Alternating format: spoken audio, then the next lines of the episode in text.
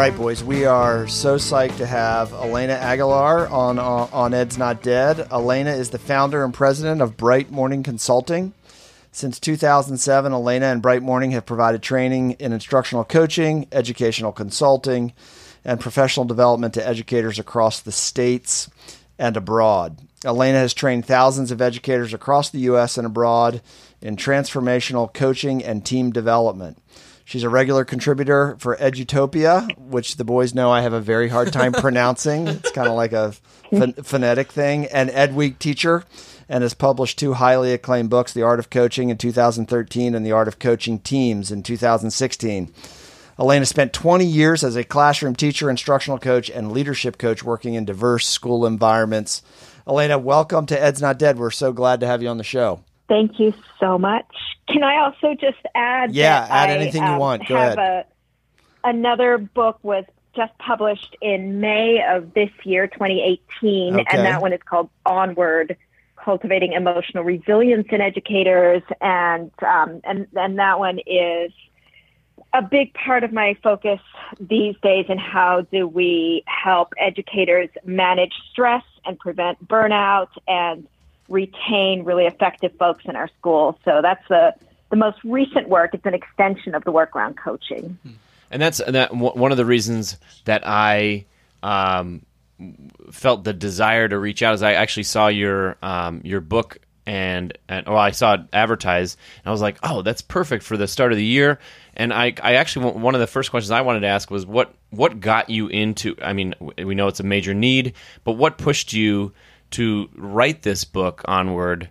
And uh, from what I can tell, there's not really another book out there that that kind of has the guidance that you've provided with that framework. No, there isn't. And I suppose that was what um, it's the book that I wish I had had when I was a first year teacher or maybe a fifth year teacher and I was starting to get a little burnt out, or when I started coaching or five years into coaching. It's it's what I felt like I wish I'd had to help me manage the stressors and really just to find more joy in the work. Sure. And then as a teacher, I saw such high turnover. As a coach, um, working with both teachers and administrators, what our conversations kept coming back to was really the stress and the overwhelm and um, you know, the how do you balance, how do you find, you know, how do you find a work life balance? How do you prioritize? How do you find joy? Um, so, regardless of whether I was coaching around rubrics or formative assessment Right. or around building an effective team, it kept coming back to emotions and resilience. And so, in in looking at um, the kind of progression of your books, and as you said, you started, you know, coaching the art of coaching teams, and then um, got to cultivating emotional resilience in educators. I mean, in terms of a hierarchy, where do you place them? I mean, obviously they're really important, but um, you know, there's the professional kind of like development and skills aspect, and then there's like the personal, personal, emotional need. I mean, how do you? Where's the intersection of those two? And you know, what, what do you place first, and how do you go about doing that?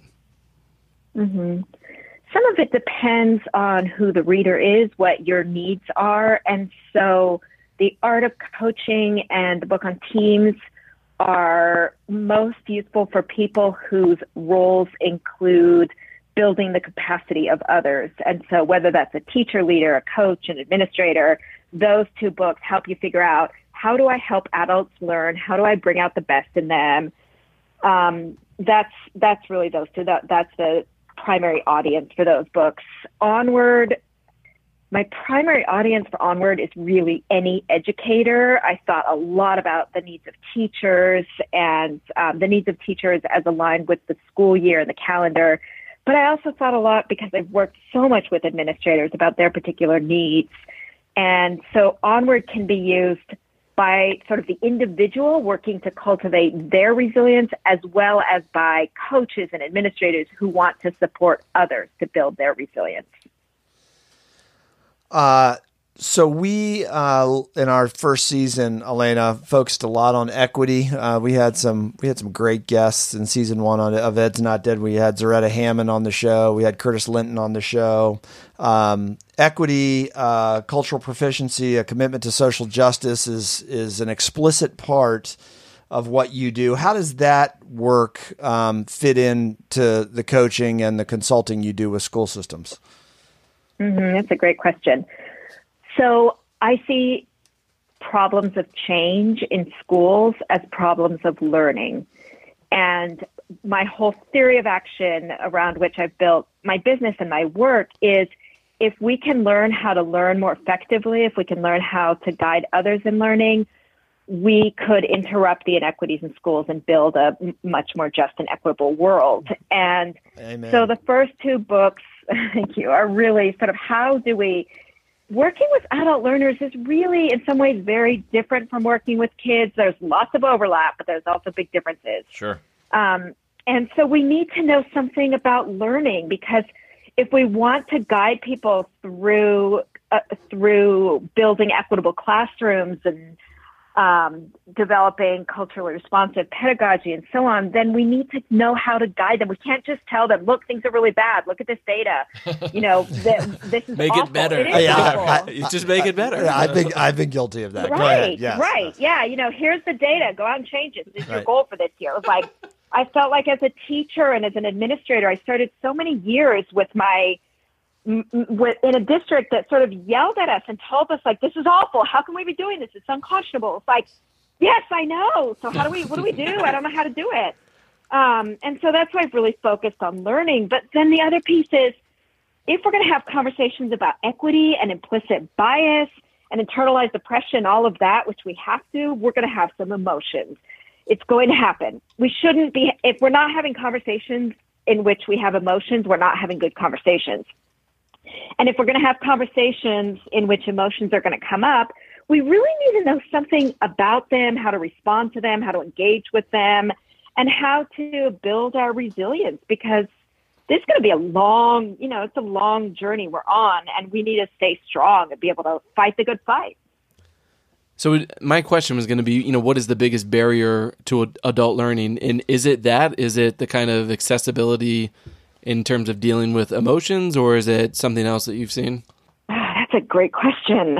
Um, the biggest barrier, I think that we or some people forget that adults need to be learners and that is reflected in sort of what I just referenced about you go to the beginning of the year meetings and retreats and here's the data go change it adults we need to have learning time it needs to be not meeting time that's different but learning time and i right. think the higher the farther up you get in the perceived hierarchy you know principals go to so many meetings but do they really get professional development in being leaders and leaders for equity and central office people get even less and um and I think we've forgotten that adults and teachers and principals, everybody, they need to have time for being learners. Right.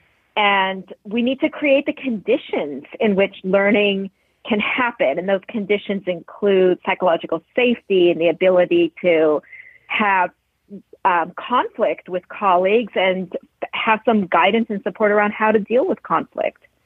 So I'm gonna I'm gonna make several assumptions here, and they're probably all incorrect. but I, I would I would imagine um, you know for you coming into whether it's um, a school or a district or whatever, I would I would think that trust is a is a big and or key component of team building, learning, vulnerability, etc. So you know, for you, I guess going in um, and not really knowing them, how do you build that trust? How do you cultivate that trust in a short period of time? And then, you know, what lessons can can school based uh, personnel or you know district based personnel take from that to help cultivate that trust um, and, and the openness and vulnerability in staff? Interestingly, I would say when I come into work with a group or a district or an individual, I rarely encounter the same kinds of challenges around trust that I did when I was inside of a district. And I think that that is for a couple of reasons. First of all, in some ways, there's a more openness to an outsider sometimes. Now, when I was within a school district, that would have surprised me because we were distrustful of everyone from the outside. Who are you? Um, Those people so, from central office. Exactly.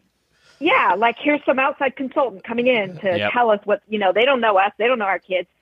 Um, but when I go into work with people, whether it's for a day long PD or something else, I, I'm really good at listening. That's what coaching is all about. And I know how to listen and I'm curious about people. And my core operating values really are compassion and curiosity. And I don't go into a context um, wanting to tell people they're wrong or they're bad or, you know, why are you doing this or how can this be? I want to listen for opportunities for learning and support them in their growth. And the only way you can work with adult learners is to meet them where they are. Right. And you may not like where they are, but that's where they are. and if you meet them with anger and frustration, they're not going to trust you. And if you meet them with acceptance and compassion and understanding that like they're doing the best they can with who, given who they are, where they are, and what they've got, and we can still all improve. And so I think you know my advice for administrators or anybody trying to build trust is be aware of the judgments that you're making learn how to listen better. I mean, I've had to learn. It's taken me a decade to feel like I'm basically a decent listener because we're not taught how to listen. No, learn how to exactly. listen. Go into relationships and conversations from a stance of compassion and curiosity and humility and see what happens then. Trust is definitely something that's a, it's it takes a lot of intention to build and to maintain because you don't just build it and it stays there forever Right. But that's it is you can't do this work without trust And I, I think you bring up a really good point about coming in with a positive, positive outlook starting. Because if you come in with a negative uh, assumption about who the staff members are, what kind of people they are, you're already starting out on the wrong foot. Just like if you did with with kids and you looked at their, if you kind of knew them beforehand and before you started teaching them, you you had these negative assumptions about them. Um, I, I, so one of the things in your book you talk about is the 12 habits that build resilience. And I was wondering, I have, it's kind of a two part two parter. One is how um, can how could you explain that to our listeners in a nutshell, the 12 habits, and then the follow up to that is how do you how do you suggest like we a staff or a, a coaching team upholds these habits over time, over a period of, of a school year or however long you, you would expect them to, to go with them? So i would say the first thing is it's really important to know that resilience can be built. Basically it's like a muscle and you're born with a certain amount and you can build it. And resilience is your ability to not only survive the challenges that are thrown at you but to actually thrive in spite of them.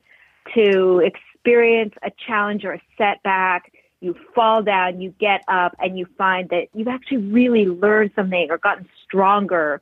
Um, and so that's the first thing to know is, and that it can be built. And so the building of it is, it's a practice and it's similar to, I suppose, building the endurance and muscle ability to run a marathon. Like you've got to do it every day. Right. And then if you don't, you know, if you do the marathon and then you get back on the couch, you're not going to maintain the same kind of physical ability. So it's something that we need to keep practicing every day. Um, and so the book is anchored in 12 habits that, after a lot of research about resilience and thinking about the needs of educators, are the 12 that I identified as the highest leverage for educators. So, for example, for September, the habit is build community. And that, and it maps onto the um, months of the year because Right. right. now, in the beginning of the school year, we are focused on building community. Um, and but then the the habit, for example, in September, um, encourages people and guides people to think about things like their listening and their nonverbal communication and implicit bias because all of that comes up when we're trying to build community. Right. Um, so, and then the workbook that goes with it has one activity for every day of the year because, again, we need to be daily practicing these habits or they're not going to stick.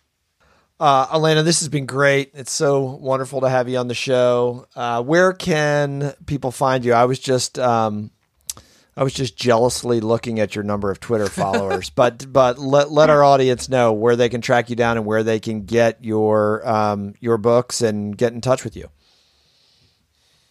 The best place to start is probably our website, which is brightmorningteam.com.